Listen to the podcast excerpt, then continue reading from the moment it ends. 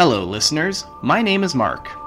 If you have been enjoying the Listener Lore episodes, please come over to my separate podcast feed, Lorehammer Listener Lore. On this daily podcast channel, I will be reading one story a day and sharing your creative works with others and giving my feedback at the end. So, if you like Grimdark 40k short stories, come join me at Lorehammer Listener Lore, the 40k podcast where you get to write the script. Hey guys, thanks for listening to the podcast. If you want to support the show, visit us at patreon.com, and for as little as $1 a month, you can become a patron. Or you can buy cool Lorehammer products like shirts, coffee mugs, and dice bags at www.redbubble.com. Don't want to spend any money? Well, you can help out the show by giving us a five star rating and review on iTunes or wherever you listen to podcasts. You can also hop on over to Facebook and like our page, and feel free to send us a message. It's the only enjoyment Mark gets out of his miserable life.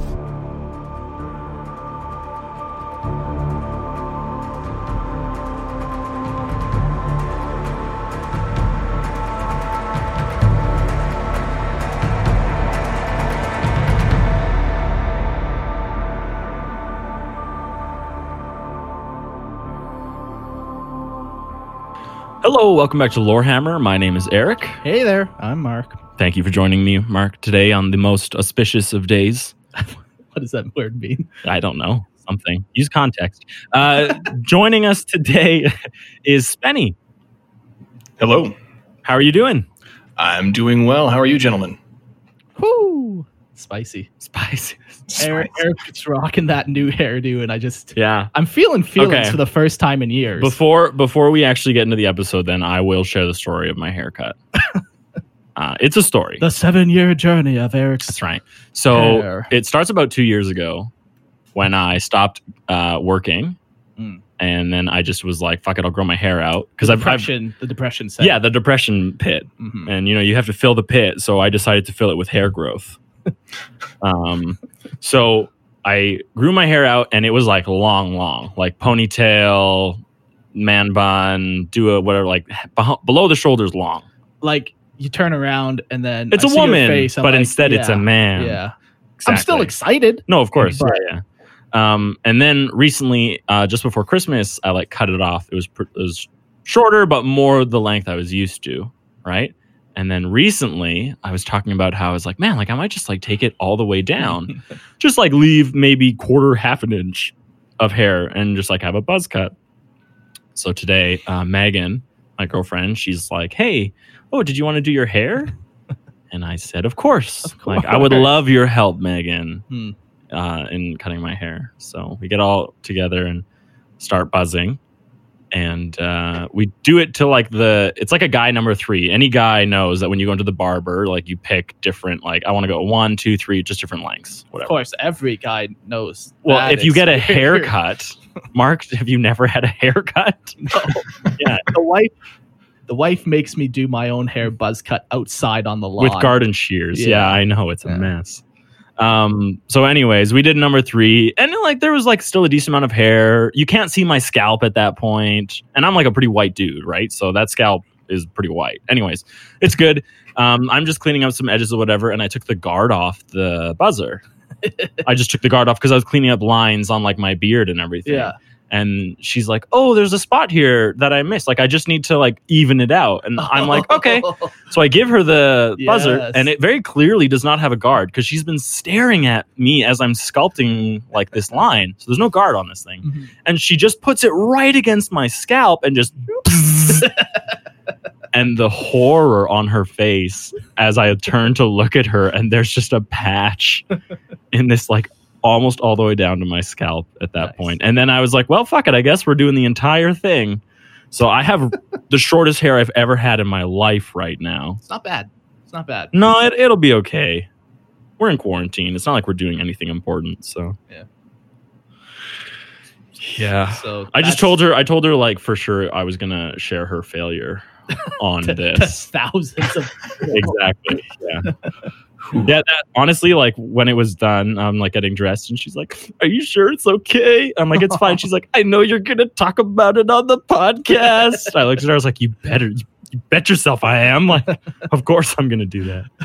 Anyways, that one was for you, This Megan. attempt on my life have left me scarred and deformed. It's like one of those YouTube videos where it's like, um, oh, it's like today I was like almost murdered in my own bathroom. It's, it's clickbait, right? What? Okay. Whoa. You, you you've never seen those, Penny? Where it's like a, it's like a picture of like some YouTube girl, and it's like today I, I was like uh, harassed at, like the grocery store, and it turns out it was just someone behind them saying like, "Oh, you dropped your wallet." They're Oh. like, "They harassed me." Oh, okay. You must be watching a different YouTube. I, the bathroom homicide situation has never ended up in my related videos before. No. I've been on some weird trails. Okay. I, hey, that's impressive. Well, today uh, I guess is a listener lore. Listen, Lord, we got four stories we're going to share with you. You guys know the drill. Um, You, you know the drill. this is the tenth time we've done it. We- We've had forty people send in listener lores, And we still read. have Oh, we, we still have we still have many more, many more. which is very cool. Yeah. We're just we're getting through them, you know. Yeah. So if you want to uh, send your listener lore to us, send it to the Lorehammer podcast at gmail.com or message us and then I'll tell you where to send it Yeah. or whatever. But We'll make it work. Just if you want to do it, get a hold of us. yeah, exactly. All right, so I guess I'll dive right in. Uh, this has been sent to us by Arch Archmagos Azriel Grim. hmm And it is the so this one is very much uh, like a point form, not point form, but it's it doesn't read like a story. It reads like a chronological event timeline. Yeah. Okay, here we go. So this is just the, some exposition. Uh, this the, it's the Forge World Solvarius. Their style is unorthodox. Their colors are bone robes, plain plasteel plates, and bronze decals or decals, however you choose to butcher that word. Hmm. Uh, products of note: teleportation and stealth technology. Ooh, and product bonus: more reliable and more widespread throughout the Legion, respectively. Okay. Their demeanor is secretive but outwardly open and friendly to try to avoid too much suspicion. Their allies are a few other Forge worlds, including Styges. Styges or Styges? How do you I've say heard that? Styges. Sty- Styges. I've said it that way just so people get upset. It's the other one. What is it, Spenny? It's Spenny? Styges. Oh, I, I was going to say Styges. You're both dumb. That's what I. Yeah, that's fair. Trust me. All right, Stygies. Styges 8 being one such forge. Um, their enemies are orcs and Zolius's Traxrelina. Uh, so Hmm. that's a homebrew uh, Xenos that he made up. Oh, very Th- cool. This one was super long. I just took the timeline. Um, oh, so we left out parts? oh yes. Oh, okay, cool. Yeah. All right, so here's just some info. Solvarius is a planet mostly covered in ice and rock, having an extremely mountainous equator, with the larger of the forges having large structures jetting into the sky and connecting to an orbital dock, so space elevators. Very cool. Hmm. All right, beginning. So, founded time immemorial. Solvarius was founded before the dark age of technology, though obviously not as a forge world, but being a home to technology and manufacturing. During the Dark Age, the Forge became isolated, causing mass starvation and a breakdown of the life sustaining technology, keeping the planet warm and unirradiated. Hmm. After these broke, the surface became a cold, irradiated wasteland and eventually caused most of the population moving into massive forges. Those who didn't either died or became radiated beyond recognition. Most of the forges being situated in the mountainous areas of the planet and connected via multiple massive underground hallways, maglev transports, and of course the orbital dock ring. Later during the Dark Age, the planet was found by an exploratory ship of the Mechanicum and slowly became worshippers of the machine god, rebuilding the marvels of their planet, reclaiming the planet, and dedicated to the worship of the machine god. Once found nearing the end of the Great Crusade, it was placed under the full custody of the Mechanicum, where it has stayed ever since. Oh, so it had like two. Uh, like it was found once by the Mechanicum, who introduced the machine god to them, and then it was brought into like the fold Yeah. during the Great Yeah, Crusade. Yeah, they would have been like uh, one of the Dark Age of technology, like original. Yeah. Uh, Well, it was before the Dark Age that Uh, yeah, people guess, were yeah. there. It was Yeah. found during the Dark Age, introduced to the Holy Spirit Omnissiah. Okay, interesting. All right, let's uh, start their timeline. M. So this is everything in M31. 006 M31. As the boiling point of the Horus heresy came along, large detachments of Skitarii and Magi fell to the War Master's side, causing chaos. Omnissiah, forgive me for that. That was little, little joke the uh, author threw in for us. Uh, these traitors became known as the Traxvarius, or devils in Sol- Solvarian. The traitors gathered together to avoid being divided and destroyed by the loyalists on the planet. These heretics soon utilized the dark powers to hold their own against the loyalist forces, releasing no end of their vile mixes of unnatural flesh and corrupt machines. These confrontations came to a standstill as the loyal forces being able to relatively contain the virus with varying levels of success, sometimes having resounding victories, suffering little, and other times losing vast areas of tunnel, maglev tracks, and orbital docks. These battles continued throughout the Horus Heresy, the conflict decreasing the production potential of Solvarius drastically, causing the still loyalist troops to become more and more hateful toward the traitors for their affront to efficiency.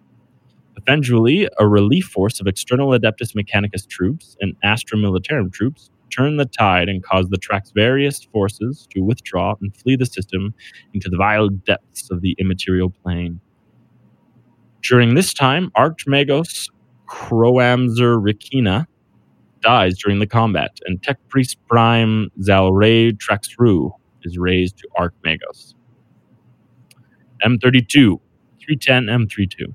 Tech Priest aspirant Golvar Lusril was made by Archmagos Zalray Traxru and begins training once fully grown, 10 years after creation. 544 M32. During the War of the Beast, Solvarius is assaulted by an Orcish Waaagh. The war lasts for just over 60 years and ends when a Skitarii clade under the command of Archmagos Zalray Traxu kills the war boss Evidaka within his personal battleship in orbit. This then results in the remaining orcs becoming feral and now roaming the less mountainous regions of Solvarius. Hunting the orcs becomes a ritual for the Skitarii microclades. This became known as the ritual of the microclades hunt. 918 M32. The Augmentati is created, allowing the biologicals of the Forge World to show their dedication and earn honor and glory, or that's how it's said to the biologicals. They are cannon fodder and the line troops for the new Skitarii oh. macroclade formation. The Augmentati are also recruited from the feral world Azalam, Azal, Azalam, Azalam. Sure. Yeah, within the same system of Solvarius. The Skitarii are also reformed, u- utilizing increased amounts of stealth and teleportation technology. The Augmentati are an additional form of military arm for Solvarius, used more as a general troop army, using a different and less skilled tactic set. M33, 310, M33. Archmagos Zalray Trexru is killed by an orc fleet while overseeing recovery of Xenos technology, unknown origin due to lack of recovered data. Tech Priest Prime Golvar Lusriel raises to rank rises to rank Archmagos. 780 M M33. During the War of the False Primarch. Is that a real thing? No, I've never heard of it. I have heard of it. Have you? Yes. Okay, well, Mark, do, pull up False Primarch while I'm reading this, please. Uh, during the War of the False Primarch, Solvarian troops were requisitioned by the Greater Imperium alongside increased production. The Solvarian troops suffer heavy casualties but return with three out of the ten macroclades sent. The production was stretched, causing the blessings and crafting to become rushed, causing a decrease in efficiency of 1.24972% deemed acceptable. What do you got on the War of the False Primarch? The War of the False Primarch was a dark and bloody episode of the Imperium history, now largely lost to myth and purged from all records. That plunged the Segmentum Pacificus into anarchy from M780 to 860 M33. The conflict was finally ended when the High Lords of Terra conveyed the uh, Patriarch, Patriarch, Pentarchy. Petarchy of blood and raised to the five loyal chapters to, and raised five loyal chapters to destroy the 11 others that had been declared traitorous praetor- praetoridia. Hmm. Yeah. Interesting. So yeah, I guess somebody tried to be a Primarch. Yeah. Didn't work out. No, it never will. Cool. Uh, all right. So 921 M33. The Silvari aut- Automata Enforcers are founded, a, tax- a task force of automata under the direct control of the Archmagos to execute his will, guard his person, and perform targeted strikes against vital targets. M34, 218 M34. The 511th Explorator fleet, which is three cruisers and 20 escorts, is destroyed by an unknown fleet, presumed Renegade Imperial. Area around disappearance marked for deeper scans to find reason for fleet destruction. 621 M34. The Solvarian Tech Knights are founded under the Arctech Marine Ry- Rilius Crozel. There's some words in this one. Yeah, well, it's cool. He's got a bunch of his own made up names, so. and they all seem to share like some common theme. Uh, so they're founded under Arc Tech Marine Rili- Rilius Crozel as a training ground and reserve of Tech Marines to be sent to assist any chapter in need of such a specialized role. Due to its limited use, this chapter is only equipped with a single strike cruiser and only numbering 137 Marines as of M42. So does that was, that was a Space Marine chapter. yeah, it's a Space Marine sounds of it. chapter that was founded by the Forge World. Yeah, I think there's one other example of it. Um, I wish I remember its name, and it's not Iron Hands. Like they're very close, but it wasn't founded. But it, al- it also looks like all of these are Tech Marines. yeah, and that's it- like they lend them out. yeah, It's- yeah. So it might not even be like a full chapter. I, an be odd- very interested to hear more about that. Yeah. we'll see where the story takes us. uh, M35, 217 M35.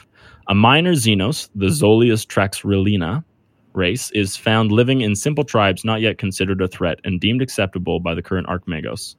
Though the race slowly evolves, eventually becoming dangerous and aggressive towards Admech presence, making simple weapons underneath the gaze of the Solvarian priesthood. Though the race is forgotten about as the second Waaagh hits Solarius. Uh, that chapter is the Steel Confessors. Oh, that's the other one that's founded Yeah. by the. Yeah, by Mechanicus. Interesting. So it, it is a thing. Yeah, yeah. Uh, 245 M35. A worker uprising in Forge Guola. Hmm. Where is he getting these words from? Imagination. That's weird. Uh, a metal refinement and alloy smelting forge caused a large disruption of production from said forge. A detachment of the Solvari Automata Enforcers are sent via maglev transports. In this detachment was six Vorax battle auto- automata and two Domitar battle automata. The rebellion was crushed beneath the mechanical foot and claw of the automata within two years. 375 M35. Major amounts of Xenos technology, presumed Rak'Gol, found, may have been stolen from corpses by Explorator Feat GEAE 129. Technology is placed under study by Archmagos Golvar Lusril with the assistance of Tech Priest Zole Varnis and Servitor Clade. 391 M35. Tech Priest aspirant Croale Rezal was made by Archmagos Golvar Lusril and begins training once fully grown. 10 years. Wait, hasn't that line happened? Uh, yeah. So the very first Archmagos did this, and then Oh, created Created- Golvar yeah, Lusril, and and now now he's Golvar's doing creating again. something else. yeah, It comes full circle. like the cog. Yes. Bow to the machine. All right. So that was in 391. Uh, so now 792 M35. The orcs on Solvarius come under a sudden and unpredicted growth in population, occurring at the same time as an orc Waaagh appears in the system. This outbreak causes a large scale war, resulting in the destruction of two forges before the Solvarian augmentati forces were able to reply to the orc fighters. The Skitarii mobilize under the command of Archmagos Gulvar Lusril and begin picking off large threats in flash attacks and emplaced kill zones. Ooh. This war ended in four. What?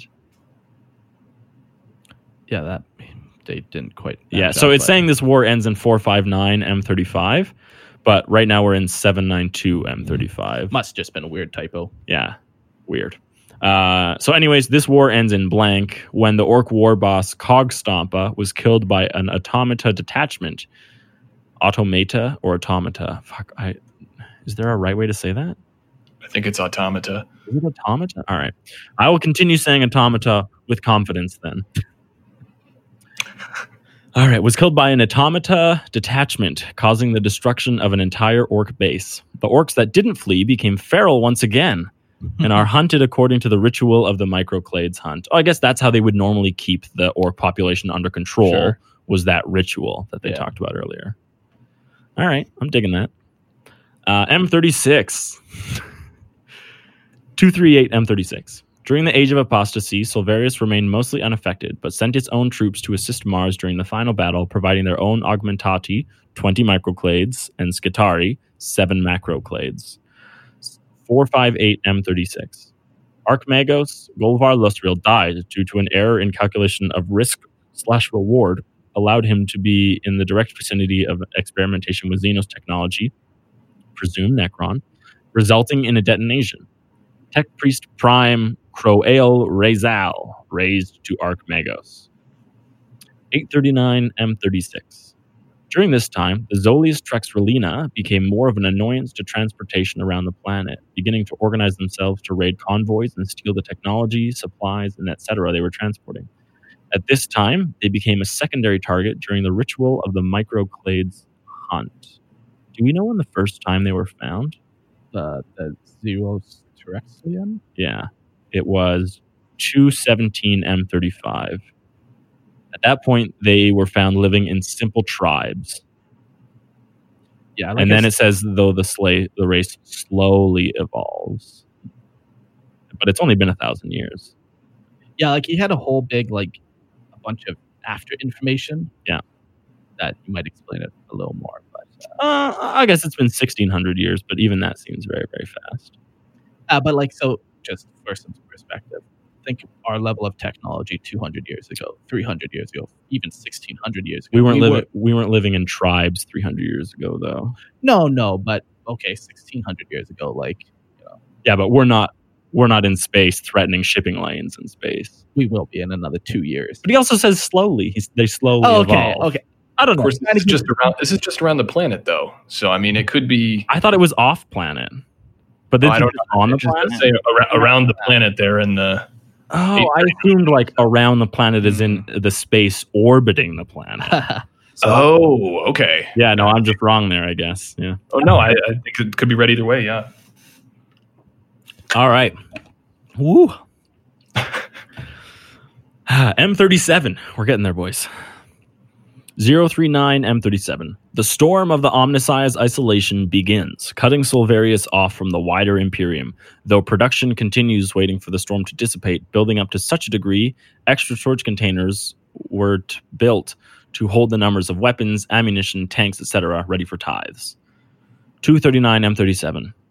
Archmagos Croale Razal develops the Croale pattern support servo skull to assist Skitarii forces in effective termination of the Zolius Trax Relina, having a high increase having a very high increase of successful missions after deployment detailed after the timeline. 747 M37. The Zolius Trax Relina performed a major attack against a storage structure, killing two clades of Augmentati and a large majority of a Skitarii clade. This also provides the Zolius Traxrelina a large number of weapons and ammunition for their further raids. 822 M37. Bless me. Uh, the storm of the omnicized isolation ends, allowing Solvarius to once again provide supplies to the wider Imperium. How long did that go on for? Jeez. Almost 800 years. I'm gonna be mad at somebody. That's a, the omnicized isolation. Oh, It's a long time to be alone. oh, uh, M38. 01, 001 to 999 M38, so a thousand years. Hmm. Zolius Traxrelina declared an affront to the efficiency of Solvarius and now fell under the list of targets for the ritual of the microclades hunt. I thought they already were. mhm. Having multiple hunts launched launched from the various forges around the planet, the majority of which end with a successful hunt, though failures did occur and more frequently than was deemed acceptable by the ruling magi, magi Archmagos of Solvarius. Though through the success rate, in, though the success rate increased as the clades became used to the Zolius Traxrelina's method of fighting. This, mixed with the abnorm, abnormally long period of relative peace, caused the adepts in charge of warfare to grow slow and inefficient. M39. 001 M39. 50 to 50 Skitarii and 74 Augmentati macroclades are sent to assist in the defense of the 10th Black Crusade. Only half a Skitarii macroclade returns. 301 M39. Yet again, Silverius sends aid to defend Cadia from the 11th Black Crusade, sending 42 clades of Skitarii, 51 macroclades of Augmentati, this time having two Skitarii macroclades and a third of an Augmentati macroclade return. 518 M39. Tech Priest Aspirant Azrael was made by Archmagos Croale Rezal Nice. and began full training once fully grown. Let me guess. 10 years after creation. You'd be correct. Mm, yeah. 703 M39. Again, the orcs on planet unite under a new war boss. This battle saw the destruction of over half the Augmentati clades and a large majority of Skitarii macroclades. The battle caused the looting of three full forges. This battle continued until war boss Git was spotted during an assault on Archmagos Croale Rezal's forge, which caused a detachment of the Solvari auto- automata enforcers being teleported behind the enemy lines and removed them from the factor of battle. This result caused the orc attackers to be drastically less effective when compared to the organized defenders. 827 M39.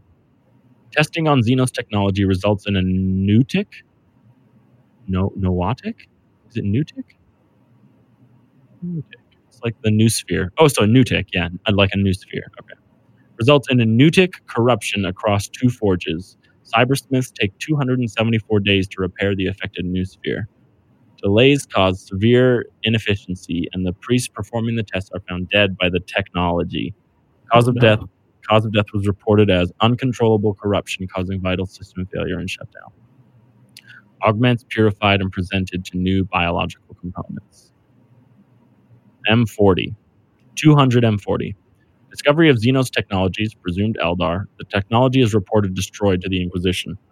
Archmagos Croale Rezal begins study of destroyed technology with the assistance of Tech Priest Major Azrael. 274 M40. Fourth Orc Waaagh impacts Solvarius, and the conflict this time starts as Archmagos Croale Rezal's forge, having the first planet fall to be an Orc cruiser landed directly next to the forge. The resulting flood of orcs wiped most of the forge out before a reactor within the forge detonated to an orc commandos, causing a failure in the containment fields. This battle causes the death of Archmagos Croale Rezal and the subsequent promotion given to Tech Priest Prime Azrael. Under the command of Archmagos Azrael, repeated stealth attacks are launched against the orc attackers. Finding unexpected difficulty from the orc commandos, these fights largely end with the orcs winning, though the occasional blessing of the Omnis Omnissiah causing a few clades to come out on top. This fighting continued for 47 years until the orcs seemed to lose interest in the stealthy clades of Skitarii, leaving the planet mostly destroyed, only having a few forges still operational. Repairs start instantly. It's a long war. 511 M40. Repairs of the main forges and orbital docks are mostly complete. Azrael begins being begins to refit a long serpent class battle cruiser named Silverius's Blade to act as the transport for their Silvari automata enforcers. 548 M40. Azrael experiences a vision of the Inannis Cursor, a gargantuan ship that will be described later. 549 M40. The construction of the Inannis Cursor begins under the direct control of Azrael and the Council of Artisans to fuel the holiness of the ship.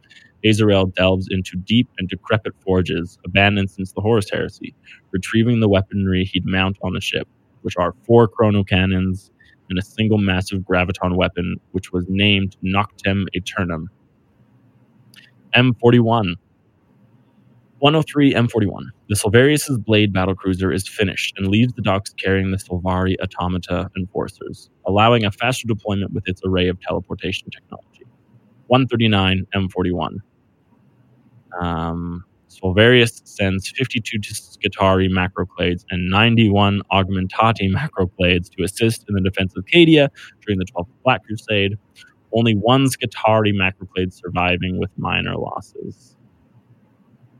Sounds like they weren't fighting hard enough. Only one Skitarii macroclade survives out of 50, 52 and 91. Oh, that was a joke. I get it. They, they almost all died. Yeah. But you said they weren't. Yeah. I don't know. I They were fighting too hard, it sounds like. yeah, exactly. Didn't the Imperium win that fight? well, I mean, according to them, they did, I guess. Oh, wait. Uh, 491 M41. Zolius Traxrelina grow in numbers again, though most stay hidden due to the repeated ritual of the Clades hunt. These have become more frequent to quell the numbers of orcs on the planet to reduce the risk of a Waaagh occurring again. 686 M41. Construction of the Inannis cursor is complete, being designed to connect with the Silverius's blade for longer transportation. Stays, it stays in orbit and serves as the new flagship for the Solvarian fleet. All right, so that's their entire history until now, where we are. His last thing is 001 M42. Production of weapons, ammunition, and troops has been put on strain due to increased ties and decreased materials coming into the Forge World due to the Indomitus Crusade and the appearance of the Cicatrix Maledictum. Even with the ritual of Clade's hunt, orc numbers seem to be rising, causing a large amount of worry among the priesthood, responding in an increased number of rituals, though with a slowly decreasing success rate. At the same time, the Zolius Traxrelina are growing in numbers as well, causing additional concern at possible alliances. Scout Clades dispatched and rituals of Clades hunt continues. Hmm. So that is uh, Archmagos Az- Azriel Grimm's Forge World Solarius. It's a lot to unpack, actually. Yeah. Um, Mhm. any initial thought, thoughts? Mm, I got some, if not. There's a there's a couple things in here that I think are really cool and just never seem to come back. Yeah. Uh, if I had to say like a really good thing about this is that I like that the orcs were a constant plague. like they never left, which is exactly what it be Yeah. what it would be like with orcs is Yeah. once they're on the planet, you are constantly assaulted with orc Waaaghs every couple hundred years. so I like that he did not abandon the orc storyline. Sure. That that was well done, I think. Sure. So what I really liked about it was uh Spenny, you actually asked a question for AMA episode and you're like, what's your favorite throwaway line in 40k? Yeah. All of this to me is a throwaway line, and I Hmm. like it because I what I like is being able to come up with my own lore based on some throwaway line.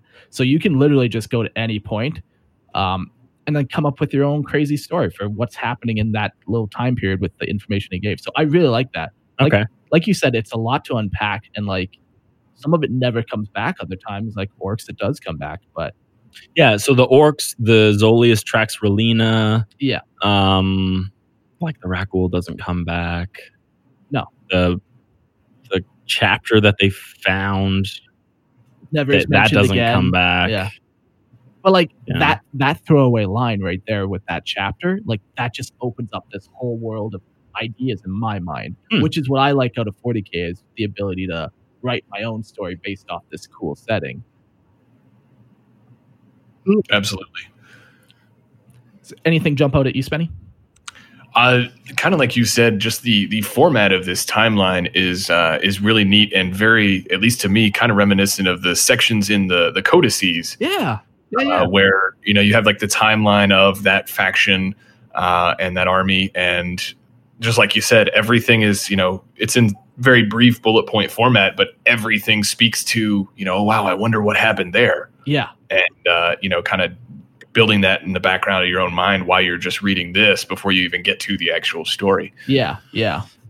No, I, I really like it actually. Like I don't even know if one particular thing jumps out at me. Maybe that Space Marine chapter really kind of yeah, that one- intrigues me. That one offers a lot of potential, I think. I think they said there's 137 Marines or whatever. It's not even like a real chapter. Oh, it was. Oh, I didn't realize it was that small. Yeah, 137 Marines Sure. in this chapter, which is only comprised of tech Marines Yeah, that they seem to lend out to people. I kind of like that. Yeah, yeah. Like the I know that all tech Marines go to Forge Worlds to train. Yeah. and to like learn about the Omnissiah and like how to properly care for things. But while they are joint, like they are part of, um, is is there like a title for their school or whatever? Uh, no, not that I'm aware. So of. so while they're a part of the machine cult yeah, and they have like a connection to their Forge world, they are still a part of the chapter, like the Space Wolf chapter or the Imperial Fist chapter. yeah, Whereas these guys, they I feel like they would be so much more tied to the Forge world itself because that's literally where their quote unquote chapter like Sure. resides. Eh, no, that's an interesting one. Yeah. yeah. I like that he the this has, takes a lot of things that exist in real life in not real life in real life. Yeah. No, yeah, they- like the uh, the War of the False Primarch or whatever. yeah, or like I think three different Black Crusades are mentioned in Yeah. this, but not all of them, which And- is good. yeah, and he Right? didn't go. He sent them, and they won glorious honors, and And they all died except for like two percent. Yeah, yeah, and you know it was only because of them showing up that they won the day. you know, yeah, it I'm glad that wasn't included. Yeah, it was just once again kind of just bullet point, throwaway line. yeah, um, yeah. No, I, I enjoyed it. It's it's not my style of of how I like consuming the flavor of an army, Yeah, but I I know that it's much more yours. Mark, Yeah. so that's interesting. Yeah, like there's the Rak'Gol bits, like major amounts of Xenos technology found. Major amounts. Like, Yeah. did they incorporate Rak'Gol technology into some of their stuff? Or, mm, right? sure, Like, maybe some. Cool. Anything else? I- I'm good. I think. I enjoyed it. Yeah. Yeah. Um. Yeah, no, I think I, I think I'm good too. Yeah, I just I just keep reading different ones. I'm like, oh, that's pretty cool. Yeah. But, so, some uh, of them are some of them are very cool, and some yeah. When I want to know more, that's like the best thing, I guess. exactly. It's like a good indicator. It's like, ooh, like you've piqued my curiosity exactly. with this. that or a story that like has Yeah. a good start and a good finish, and it's wrapped up, and you're like, it's it's done. Yeah, exactly. But um, A lot, of, a lot of difficult words in that. I'll tell you that Yeah. right now. Uh, yeah, there's some funny names in there. Yeah. The Azur, the so it's it's spelled A Z R apostrophe capital A E L L. Yeah. How on earth do you say that? Because if there's no apostrophe, it's as Azrael. But when there's an apostrophe, like, does it break I up think- the I word? think you're supposed to do the sound. No, it's the Oh, yeah. Oh, oh. I did not know that, but that's going to make me pronounce words much yeah. Anytime you say the word can't or don't, you got it. yeah. Can that's it. Uh, yeah, the words are tough, but they all like share a, a theme. There's a lot of Z's. There's a lot of AEs. the Al- apostrophe. almost every name has an apostrophe in it. Yeah. Um, the augmentati, that's kind of sad, but you know what? Whatever. I I also like to um all the automaton that he uses, like all the Automata. all the yeah. battle robots and stuff. It's very cool that you keep seeing them pop up over and over. Well, I think they said like something happened to like the flesh on the planet, right? And Yeah. there was a lot of a it's a lot of radiation. Yeah. Oh, so it's kind of cool. Yeah. Okay. Hmm. Thank you. Thank you. Th- thank you. Thank you. Thank you. Thank you. For, Thank you. thank Ooh, you, that- Spenny, that- for listening. Sa- Thank you, Eric, for reading, and Uh, Mark. Well done. I was just waiting for Spenny's thank you. That's all. Oh, I'm flattered. All right. The next story is from Cody. The Meg Ladroth dynasty. Cheap laugh right there. Meg, Meg Ladroth dynasty, also known as the followers of the Void Dragon, are Necron dynasties whose original identity has been lost to the ravages of time and corrupted memories. Their sole ambition is to find a way, by any means necessary, of destroying Mars and the prison that holds the C'tan, Meg, Ladroth. 60 million years ago, as the C'tan were being destroyed one by one, Meg Ladroth could see that his kin were fighting a losing battle. Instead of suffering the same fate as the other C'tan, he used his godlike powers to alter the command code of an exceptionally savage and uh, maniacal pharaoh called Meg Lutek.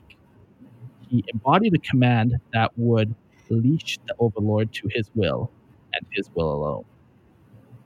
Upon entering the Great Sleep, the code was activated. Meg Lotek saw visions of the galaxy on fire, every world raised and rebuilt in his master's image.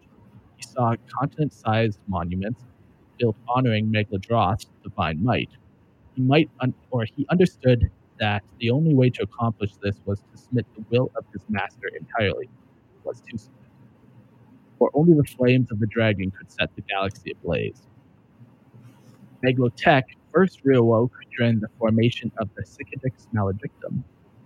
The torrents of the energies tearing the torrents of energy and tearing of space stirred the corrupted Phaeron from his slumber. He awoke surrounded by molten rock and the intense flames of a thousand dying suns. At first, he did not know if this was the source of the unyielding flames caused from the from a giant blazing gas giant, a series of stellar explosions, or if it came from within himself. No matter the source, his tomb world was a mol- was more molten than solid. Regaining at last some form of his faculty, the torrid Phaeron raised a searing orb of energy and ignited it from within its core. The seas of swirling of lava began to rise as endless warrior bodies and crackling constructs took shape from the broiling, scald- scalding ocean. With his army risen, Meglotech was ready to begin his mission, setting the Void Dragon free from his prison and setting the galaxy ablaze. He knew exactly where to fa- find Megalodroth as if it was instinct, akin to the way a moth is drawn to an intense flame. The crypts of uh, Megalodroth dynasty are charged with the task of locating sources of knowledge pertaining to Mars or Megalodroth specifically. Once a target is located, the dynasty sets forth using interdimensional corridors and teleportation. On arriving at the desired location, Megalotech and his court phase into real space. After quickly and methodically surveying the battlefield, Megalotech plans his plants his void scythe into the ground. The surface begins to glow and shift. That is when the invasion truly begins. Blasts of energy explode from his scythe, and the ground begins to crack. Molten lava erupts from once solid ground as his army is summoned. this is fucking wild. Uh, warriors and immor- immortals claw themselves out of the pools of molten ground and begin to take rank. Vehicles and constructs crackle and pulse with the unyielding burn of a fusion reactor. The heat projected from the intense glowing bodies of the armies ignites the flammable material surrounding the area, ignites all flammable material. Even heavily armored enemies and vehicles can melt or burst into flame by being too close to the torrent of board. The path of destruction that is left by Megalodroth dynasty, dynasty is anything but subtle. It creates a scorched path leading straight to Mars. Those unlucky enough to have information about the C'tan's prison or those simply just in the way rarely survive. Even rival dynasties are scorched before them, their codes altered by the corrupting flames of the Void Dragon. Fallen enemy Necron bolster fallen enemy Necron bolster the ranks of the Megalodroth dynasty and serve their new master for eternity. That is the story of the Megalodroth dynasty. Um, it's pretty fucking powerful. Sounds like I I like it because Necron technology is capable of the craziest feat. They literally have something where they can just blot out suns. Like if this was any other race, like this level of technology where like they're literally like Yeah, where it's magic. cores. It's yeah, magic science. Yeah, like It, it very it very much fits to like the whole how you can't even fathom the technology Yeah. capable of that the Necron are wielding, right? Yeah. So and just that that of, definitely like, fits. yeah, just that image of him planting his staff and then like It's a very it's a very like, World of. Warcraft. Yeah, Like yeah, the Lich, yeah. Lich King like stabs his sword into the ground Okay. and like raises Sindragosa from like her rest, and it, that's exactly the the image that like evokes in my mind when I think of this. Yeah, Yeah. The uh, the interesting thing that I'm not sure if uh, Cody, because Cody wrote this, I'm not even sure if, if Cody knows, but the Void Dragon was known for being able to create um, invincible warriors capable of shooting lightning. So that was like a C'tan. That was his power. And so the ability of this phaeron to raise his warriors and almost create them Yeah. from lava or from the dead bodies of the dead very much is reminiscent of something that the void dragon actually did which i like Yeah. it, it might it might be an unintentional tie-in um but i i liked that Yeah. potential like theme that ran through Yeah. there's maybe you can i don't know so the void dragon is first of all there are many shards of the void dragon out there I don't think th- is there. Yeah. Mm, okay. yeah he's Just- been he's not whole just only one active. that's the weird thing is why is there only one active so that's like if you didn't if you don't know that there's many different pieces of the void dragon and you think that the only one resides on mars obviously they're pointed at mars these Yeah. guys but the chances are better though that like a different void dragon would do it because it seems like the void dragon on mars is pretty preoccupied Yeah, and and ultimately there is this whole thing like the Void Dragon on Mars isn't a C'tan. It's not clarified. It's very yeah it's one of those implied. exactly yeah it's it's a rumor Yeah. it very well could be true. It also might not be true at some Yeah. point in the story. So that's like if you're okay with that, I guess write whatever you want.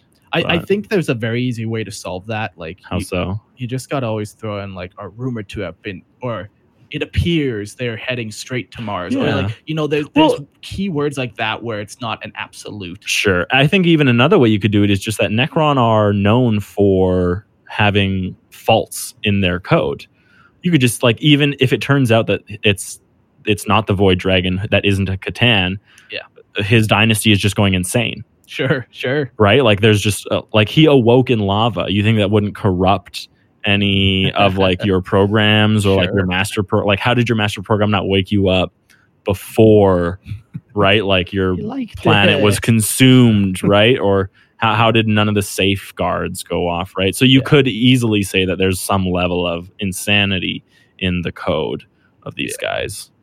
Brain fog, insomnia, moodiness, weight gain. Maybe you think they're just part of getting older, but MIDI Health understands that for women over 40, they can all connect to menopause. It's at the root of dozens of symptoms we experience, not just hot flashes. MIDI clinicians are menopause experts, offering safe, effective, FDA approved solutions covered by insurance. 91% of MIDI patients get relief from symptoms within just two months. Book your virtual visit today at joinmidi.com. It's very evocative though in Oh, terms yes. of like the like the images that you get from Yeah. this. Like And, the like- heat uh, can ignite even it can just burn things that get too close to it, which is very cool and it totally makes sense. Like that's definitely something you'd probably see in Necron. Just they just expose all their whatever reactors that they use because they don't use like reactors like we understand them, Hmm. right? So whatever it is they're using, they're just venting it very differently than Yeah. what another dynasty does. So. I just imagine too the way these ones look. Like, so I, I would, if it was me doing it, I'd like spray paint them red and then slap on like a crackle paint over top of that on the model itself to make it look like they have that molten. And then Well- you literally paint them like, not even red. I would just I would even go brighter than that. uh, sure. yeah, but sure. I, I get the exact Yeah, same yeah. thing that you're feeling. Yeah, you're yeah. literally painting them as if their bodies yeah. are and burning. like you utilize them. the crackle paint because Yeah. that is the key. Um, black crackle paint, and Yeah. then you like yeah have reds and yellows and oranges underneath them. wow. Yeah, very cool. What do you think, Spenny? I, I think that after hearing this story, like the first thing I want is a a perspective of somebody living on one of these planets that gets stricken. Like not only is it almost like a, a zombie awakening type feeling, but it's a molten zombie. Let me, let me set the stage so it's like.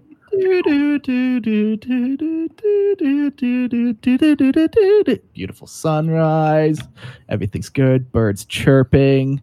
And then death. And then molten zombie Yeah. robot And warriors. then, then you're dead. Yeah. So that's nice. Right. I yeah.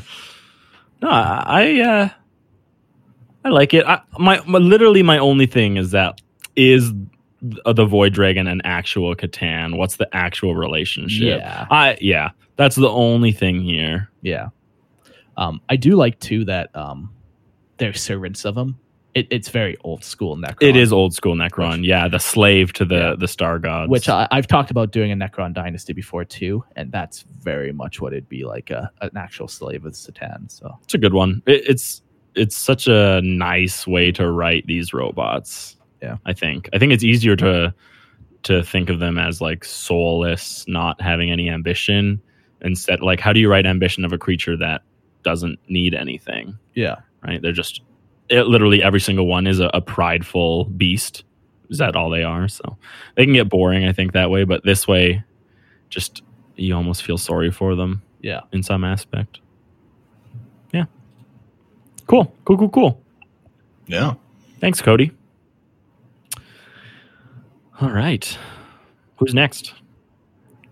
Yeah, so he does say that uh, even rival dynasty. Oh, yeah, even rival dynasty is scorched before them. Their c- code altered by the corrupting flames.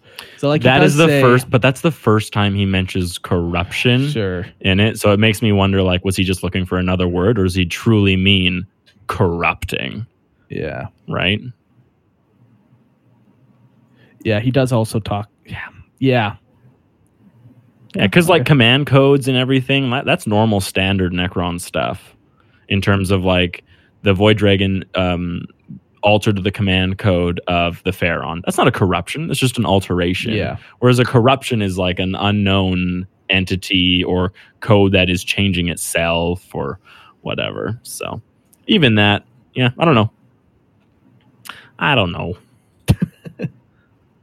Okay. So uh no, I, I liked it. It was cool. Yeah. Uh, I got nothing else to say about it. I enjoyed that one actually. These both Yeah. of these Yeah, I I, like actually enjoyed. Like, I like that. they provided two very different things for me Hmm. so far. Uh-huh. oh, you want to know more? I No- don't want to know what those things are that they're providing you. Okay, well, fine. Next story. Next story. Okay. Uh, it's it's B Rice or or Bryce. known known colloquially by his friends. right. by his friends here. Uh, Bryce, it, it is a story uh, which I guess we're just going to jump right into it. Mhm. A few systems away from the Mechanicus Forge world of Stygies, or did we determine that it was We stuck with Stygies. Stygies? Stygies 8. Okay, Stygies 8, located in the Segmentum Pacificus, lies the night agri world of Varus 3. The world was discovered by vessels from S- Stygies 8 during M35, as it was previously obscured by warp storms despite its proximity to the Forge world. The planet is tidally locked with its relatively small star, which causes an interesting phenomena on the planet's surface. Directly facing the star is the larger content of Sorestra or Sorestia, Sorestia, which is covered in grasslands, forests in the northwest, and a mountainous central region. To the southwest of the continent lies an archipel- archipelagic. There's these no even 40 underlined word there, so just, it is right. just geography here. Um, chain of volcanic islands, which are inhabited by teeming numbers of feral orcs who often gather in, into large war bands and attempt to raid the coastlines and small villages of the continent. Surrounding these landmasses is a vast, unknowingly deep ocean covering the rest of the planet. The waters around the continent and islands are relatively tame, but if one ventures further than a few hundred miles, the lack of light and gravitational pull towards the star cause massive crashing waves hundreds of feet high and frigid filled frigid waters filled with monsters of unknown size and numbers. As soon as a planet as soon as the planet was discovered, the Mechanicus realized it was a poor choice for a minor forge world. However, the fertile plains of Sorestia made farming an easy adaptation. Colonists were shipped in and a space station, Theta Psi 7, was built to accommodate the ships, as well as a space elevator constructed to increase the materials brought to the surface. Soon after the first waves of settlers arrived and the basic structures were finished, the Age of Apostasy began, and Stygies VIII had to focus on the civil war raging across the Imperium. Varus III was left on its own, Theta Psi 7 left quiet, the elevator empty. The last shipment to arrive with the colonists contained a small group of Imperial knights, mighty battle suits to protect the farmers. Several generations passed as the rift in the Imperium was kept open by Goge Vandire. A large capital city was built, nestled in the mountains, christed, christened as Gravenberg. Sprouting up around the base of the elevator, a sizable town named Azura was also created. As time went on, more villages sprouted up in the countryside as the soft rolling hills yielded more and more rows of crops. However, as the generations passed, less and less of the wondrous technology the Mechanicus had provided continued to function. The repairs impossible for the simple colonists. Among amongst the population, though, the echoes of times past held firm. A handful of tech priests were left behind, too unimportant to be transported off world. Each of these tech priests, seven in total, formed a ruling council over the settlers. They would each specialize in some kind of work befitting the people, whether it be maintenance to their basic machines, or leading them to war, or arming them with rudimentary firearms forged from the basic metals in the mountains surrounding Gravenberg.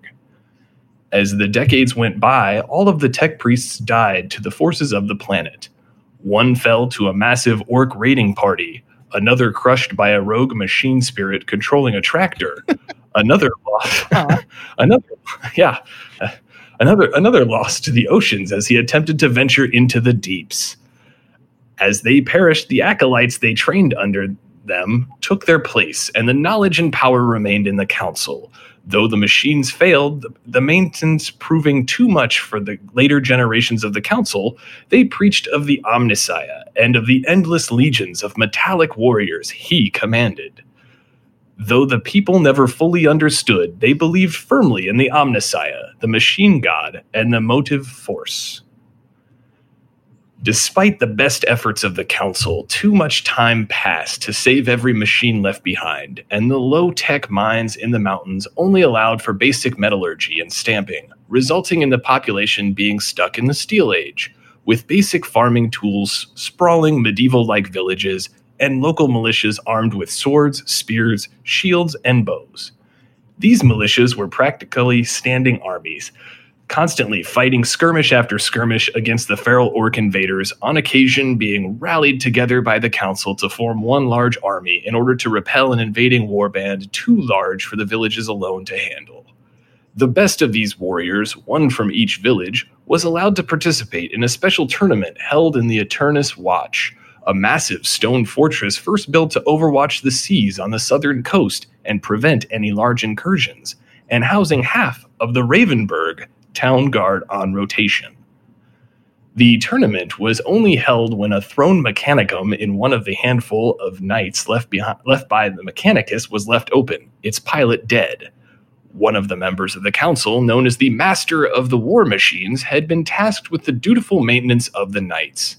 Out of all the council members, this one person must memorize the knowledge of his predecessor to every minute detail. If they failed to repair and maintain these machines, the entire continent would fall to the orcs.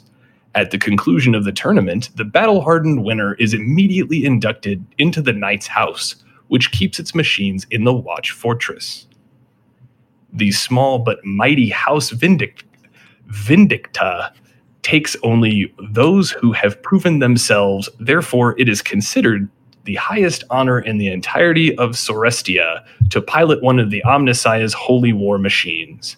In battle, due to the scarcity of the machines, typically only one knight is deployed, flanked by two armiger, armiger or armiger. I've always I wondered. think I say armiger.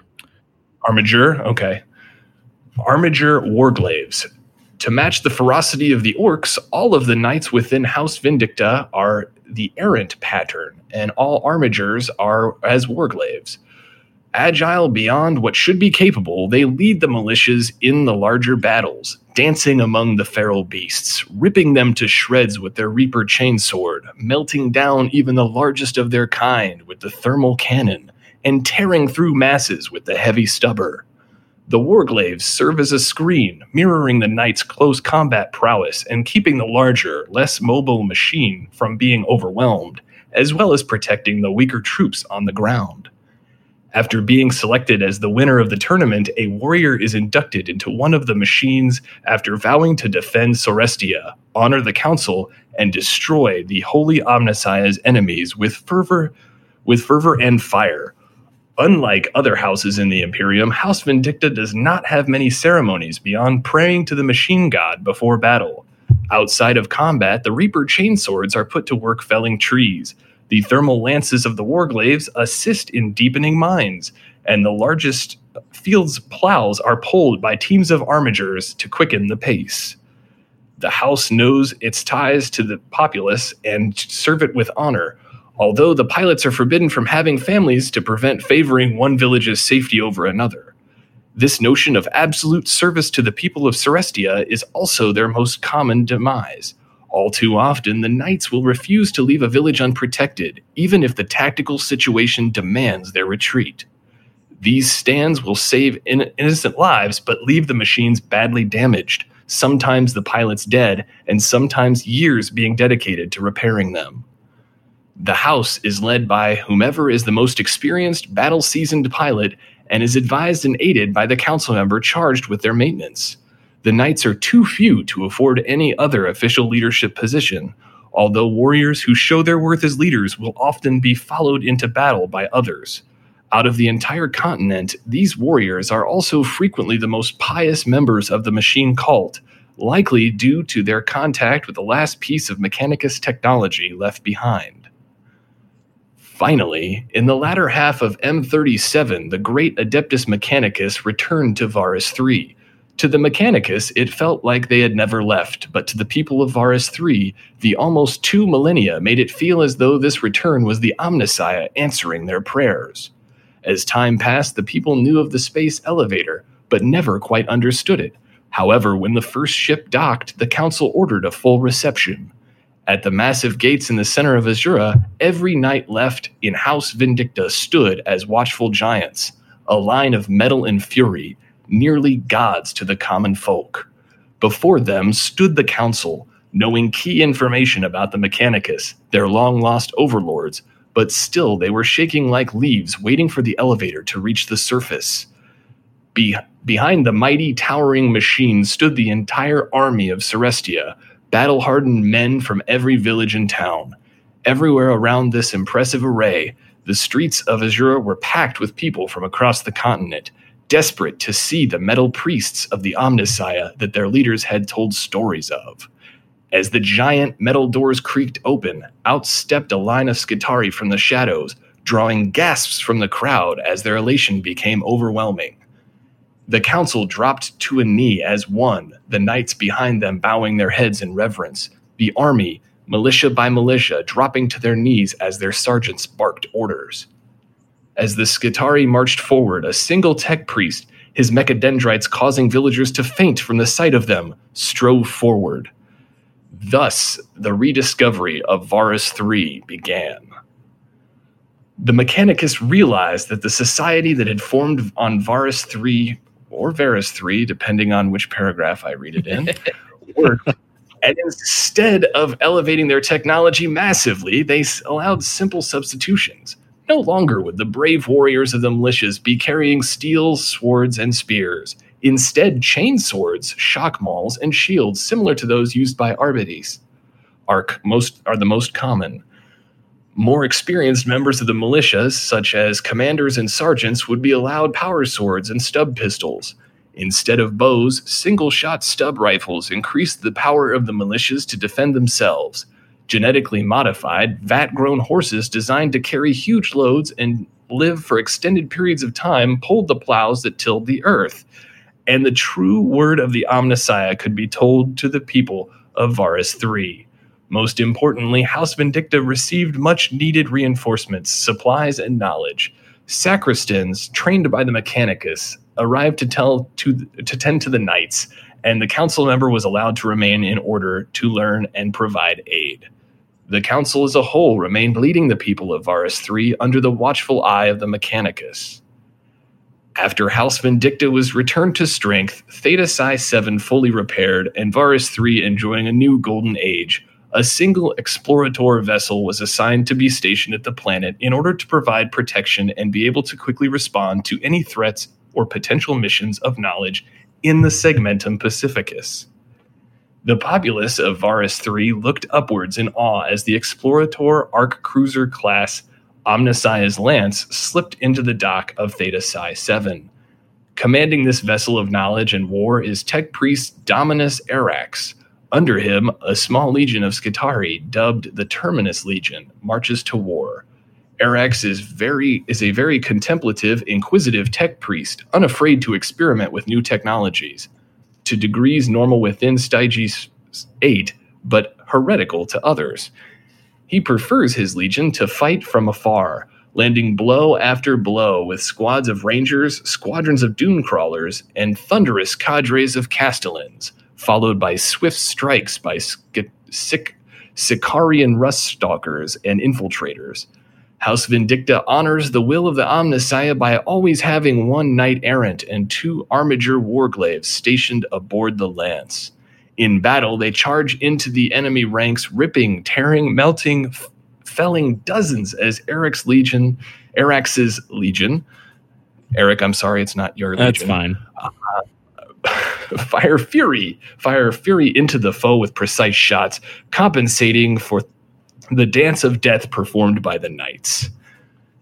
To supply the Terminus Legion, the hardy fighters of Varus III constantly vie for the attention of the tech priests who accompany the Vindicta Knights into battle when destroying the Orc Raiders. After each battle, a select few who prove their bravery and absolute dedication to the Omnissiah will return to the lance with the priests and undergo the pr- process to become Skitarii, transcending their brothers back on the surface. They have proven their worth to fight beyond their mortal span, eternally marching for the Omnissiah. However, among the Terminus Light Legion, due to Arax's penchant for experimentation, all Skitarii are fitted and with modified and improved augmentation. But this causes occasional odd errors, the most common of which is a return of pre Skitarii memories. Although these are nearly instantly wiped again by the tech priests, although strangely each Skitarii seems to develop a personality of sorts afterwards. Arax and the Terminus Legion are favored by his superiors on Stygies 8 as they as their constant voyages seek to seek knowledge yield excellent results, the most coveted of which was an STC fragment retrieved from a dead world in a daring mission that left most of the Legion decimated. On occasion, Arax sends his Legion to thin out the hordes of orcs on the islands, simply to keep their skills sharp between missions. Thus, both House Vindicta and the Terminus Legion are extremely skilled and experienced when facing orcish enemies. Currently, Varus III is still somewhat unknown. After the fall of Cadia and the opening of the greatest warp rift in history, its parent forge world of Stygies 8 is once again Uh, kept occupied by enemies of the Mechanicus. However, the presence of Arax and his legion keeps the world protected from most threats and supplied. Stygies 8 sends less and less ships, but the foundries aboard the Lance continue to pump out any material needed upon the surface. surface. Arax continues to receive missions from his superiors and regularly leads the Legion and House Vindicta to war. The threats in the galaxy loom ever closer, however, and the planet prepares for the worst. Dun dun dun. So that that knight house is very very similar to mine. Like very. Yours doesn't have ancestry? No. Okay. Because Um, I knew that's what like a big thing in this one is that there were no like it's yeah. not a bloodline. Whereas Yeah. normally knight houses are very much tied to Yeah. blood. and and then the whole like oh yeah like there it's a medieval style of technology with very few sparse populated things but here's what i don't like about this story i love the setting i love all the flavor and stuff but ultimately there was no conflict to keep me interested there was nothing there that was like i just wasn't pulled in you know So the the mega the, the only conflict was the threats in the galaxy loom ever closer however and the planet prepares for the worst and um, like there are orc tribes but like there's never been they're always described as feral there's never been a major orc Waaagh there so here's uh, something that might change that. Sure. Uh, thermal cannons are pretty fucking huge, right? Yep. H- How big? Like how? Sure. What kind of what kind of targets are thermal cannons actually taking out? Yeah, like ponies.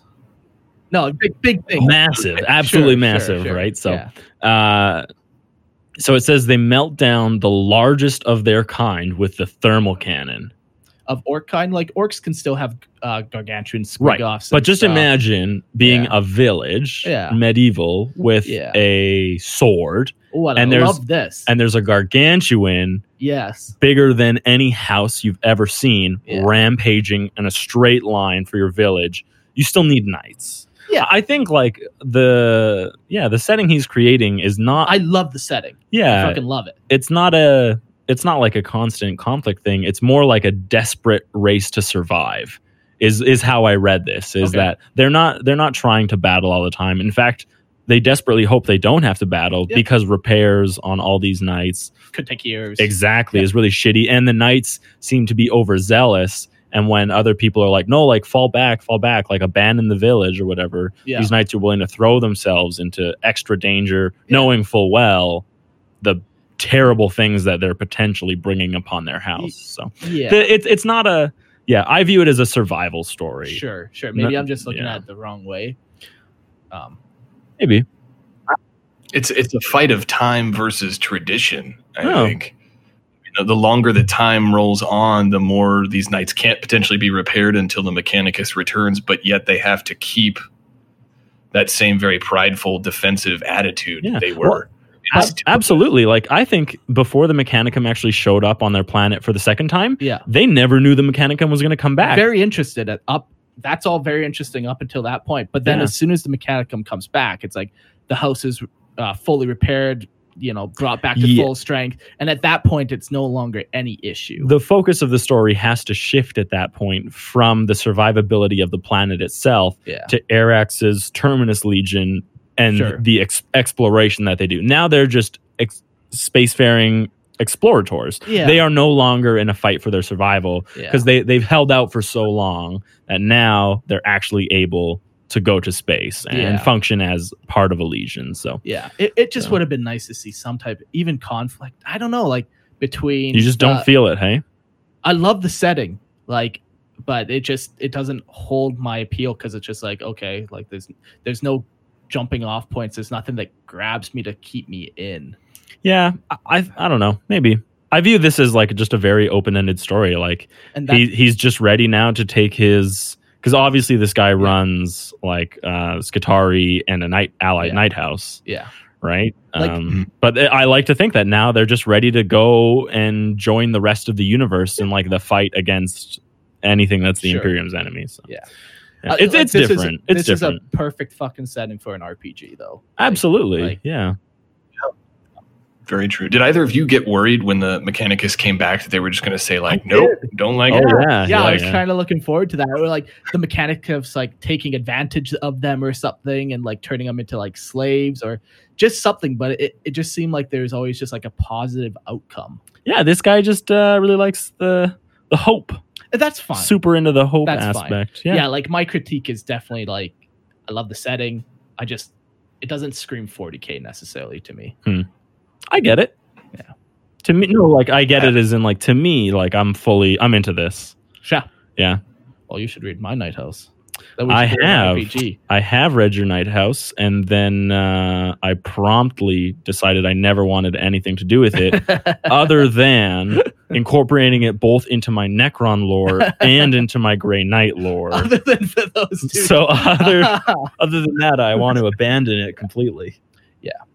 No, Bryce. Um, I do really enjoy the setting. So Yeah, please don't take my, too. my criticism like too too much at too much to heart because really it's just like No, that's Just- a that's a personal preference. it, it honestly is. Yeah. Yeah.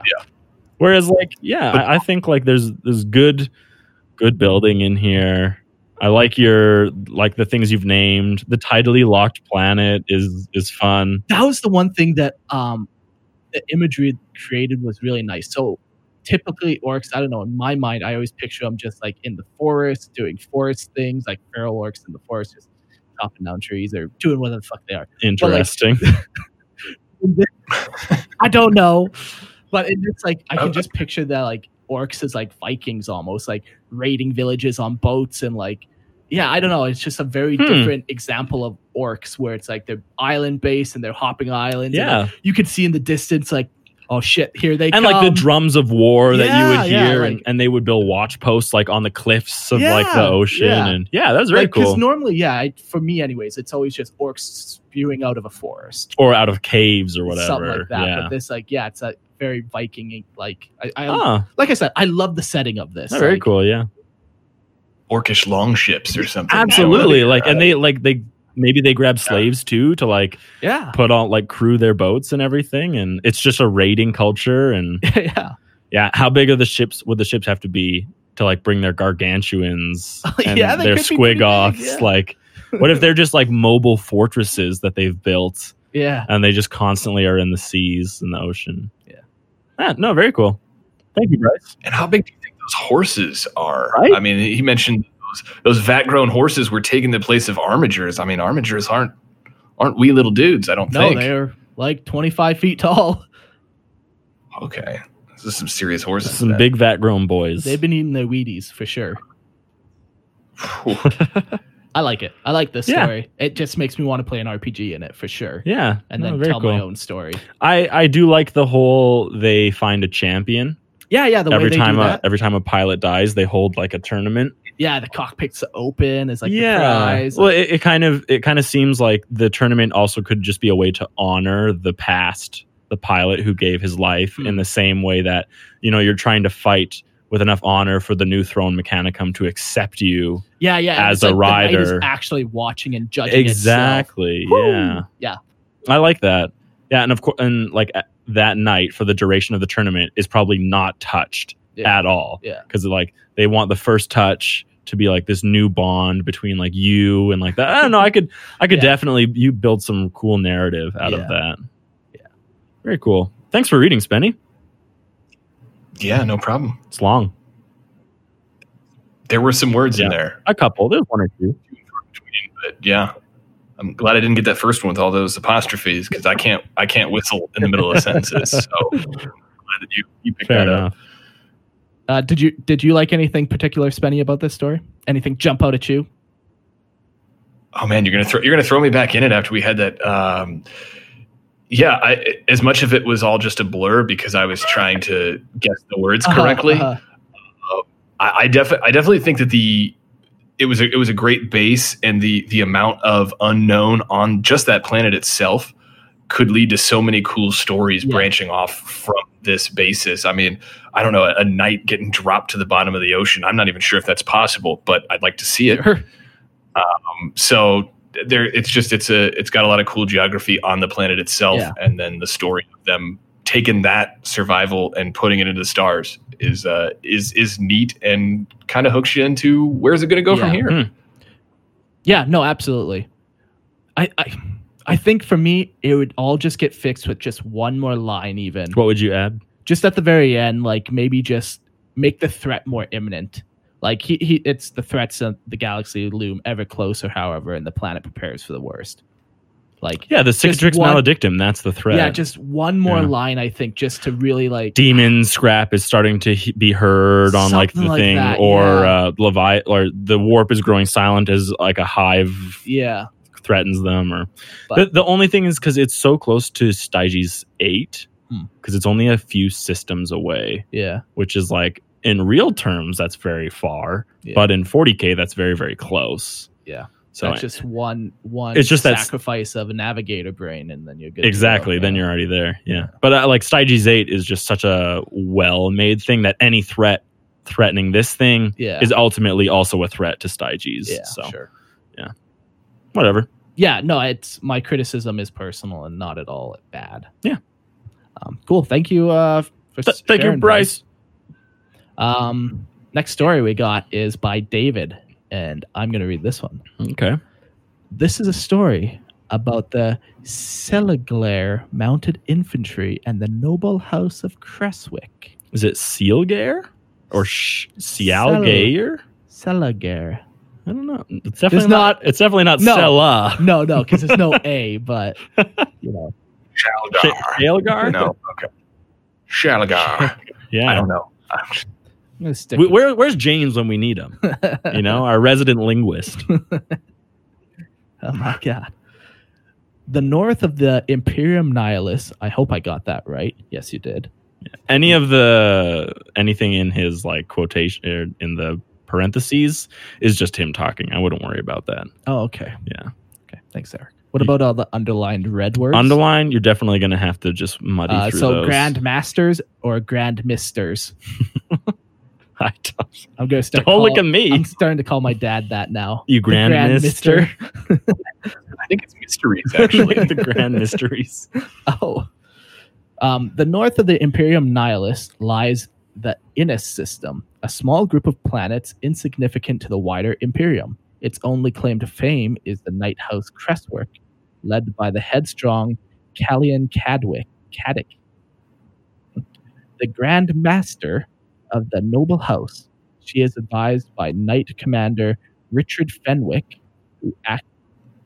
Is that, that face? Oh, is Richard Fenwick? It seems recognizable to me. Sorry, keep reading. who acted as an advisor to the to uh, Callan's late father George Cadwick, and now acts as a cooler head to counterpart the Grand Master's impulsive tendencies.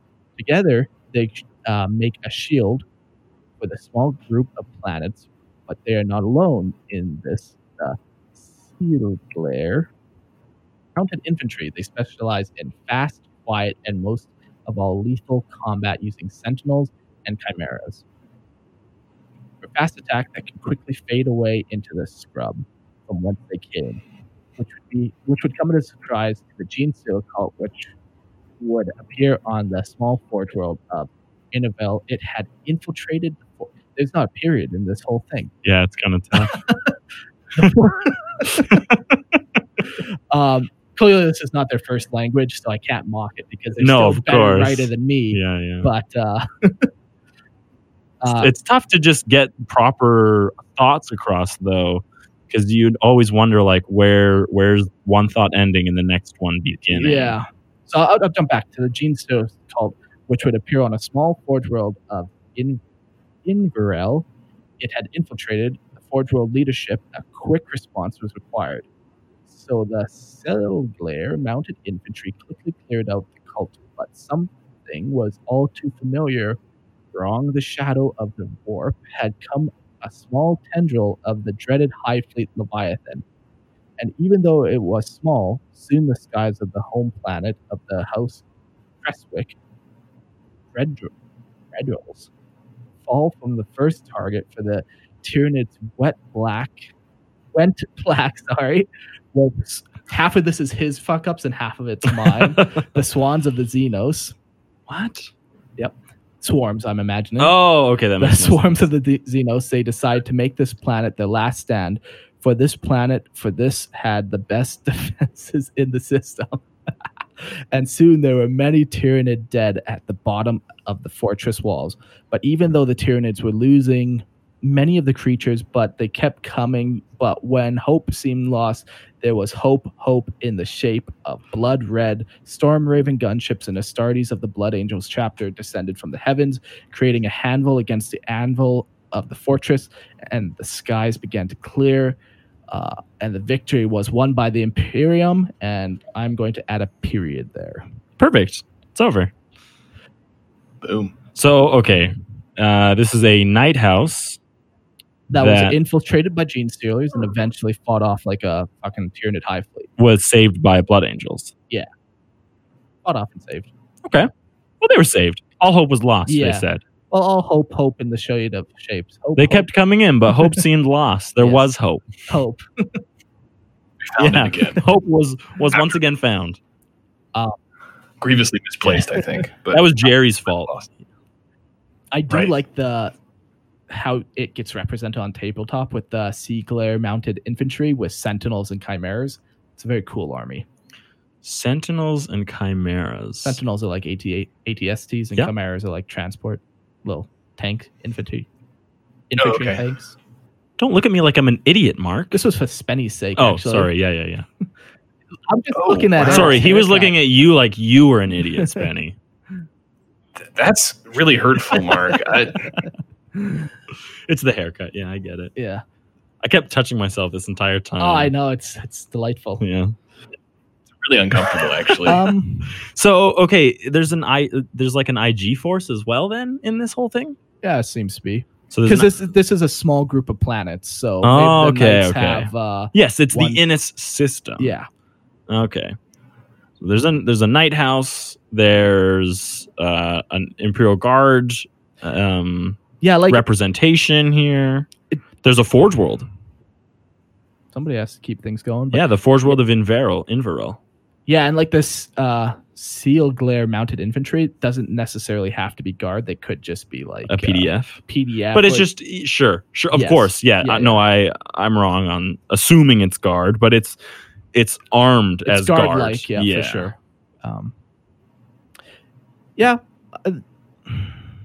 I wonder, like, yeah, it sounds to me like he had a battle with Tyranids and or Yeah, main, main player did some campaign or yeah. something. This is this is a pretty quick, like it's a one-off description of like one battle alongside trying to describe the entire exposition of your army Yeah. in a third of a page with someone who might struggle with the English language. So And, and It- it's a little making tough. fun of that. no, of Fuck, course, like, it's like I'm- I, um, I talk to people from around the world and it's like it's crazy. Like I can't grasp speaking a second language. yeah. So like To be able to even write this and, and give it to us is Yeah, it's- it's- impressive and enough. exactly. So- So, We're just trying to put it together.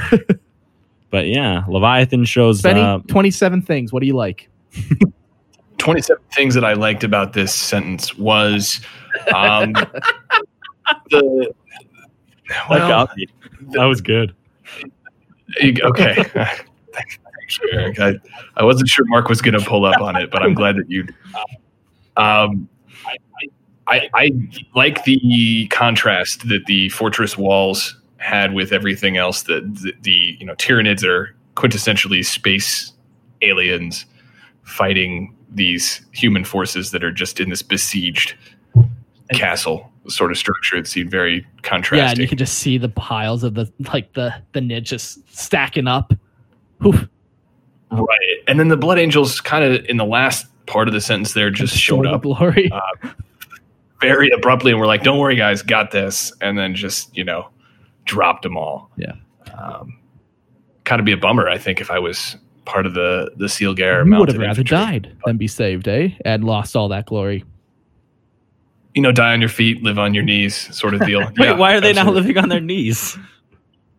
Well, because they they're you know they're on the second place of the podium. I mean, you figure if if the Blood Angels just got the gold, I mean, now at this point they couldn't even defend their own homes. so they're get out. probably Don't even bother. exactly. Just ride your horse off into the ocean. I think. Your vat grown horse? Back, well, it's, it's it's it said mounted infantry, and I, until we got to the Sentinels and Chimeras, I didn't pick up that it was not just those gigantic horses from the last. They, they just took a So- couple from the other planet. Yeah, and you only need two. You, you're not going to need you know a horse for everybody. Everybody can ride on That's just right. two horses, Perfect. right? Thank Um, yeah, thanks, David, for sharing. Um, you. Yeah. Yeah, I really have nothing else to say about this one. Yeah, well, it's nice and simple. Like Yeah. there's it's not di- like you can't get lost in minutia in this one because he's kept it very simple, Yeah, right? And he's just like, "Hey, like this is how they fight. This is who they fought one time. It was like their defining battle."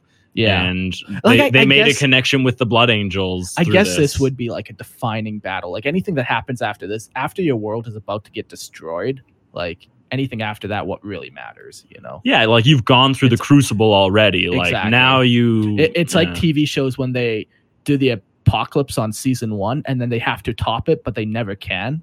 You know, it's just like Well, then they just introduce more demons and like uh, leviathans. Yeah, yeah. Yeah. This is supernatural.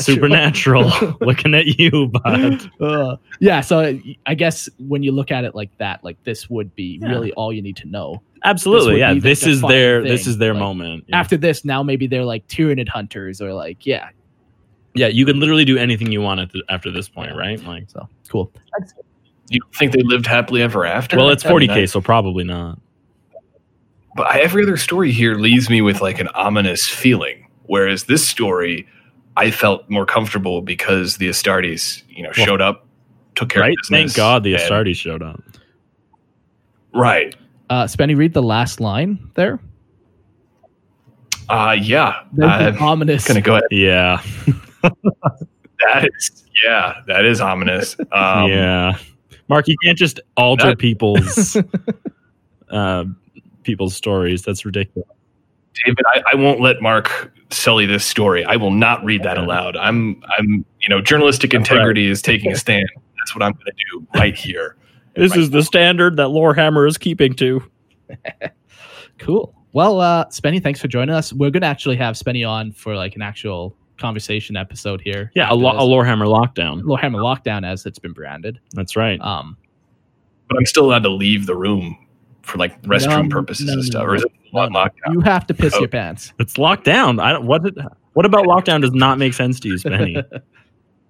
Apparently, the lock Yeah. portion, the down portion, got it, but locking, Yeah. don't So like. So, if you want to hear more of Spenny, um, Find yeah, his episode. find his episode. or if you don't, skip it. Don't you know? Unsubscribe and then resubscribe after that episode. Why would you do this to yourself? full on unsubscribe? Just trying, trying to stay low profile, set low expectations, so when they all of a sudden have to listen to me not reading and mispronouncing words, they can be like, "This guy can't even form coherent Yeah. thoughts either." I mean, uh, anyone who spends time on a Discord Discord already knows that. Mhm. So, Yeah. don't sell yourself short, fair. Spenny. You're a beautiful soul. Wow, thanks. that's very that's very touching, and and coming from you with the new hairdo, it just seems a little culty, but that's for sure. Did it Yeah. was he? Did it oh, okay.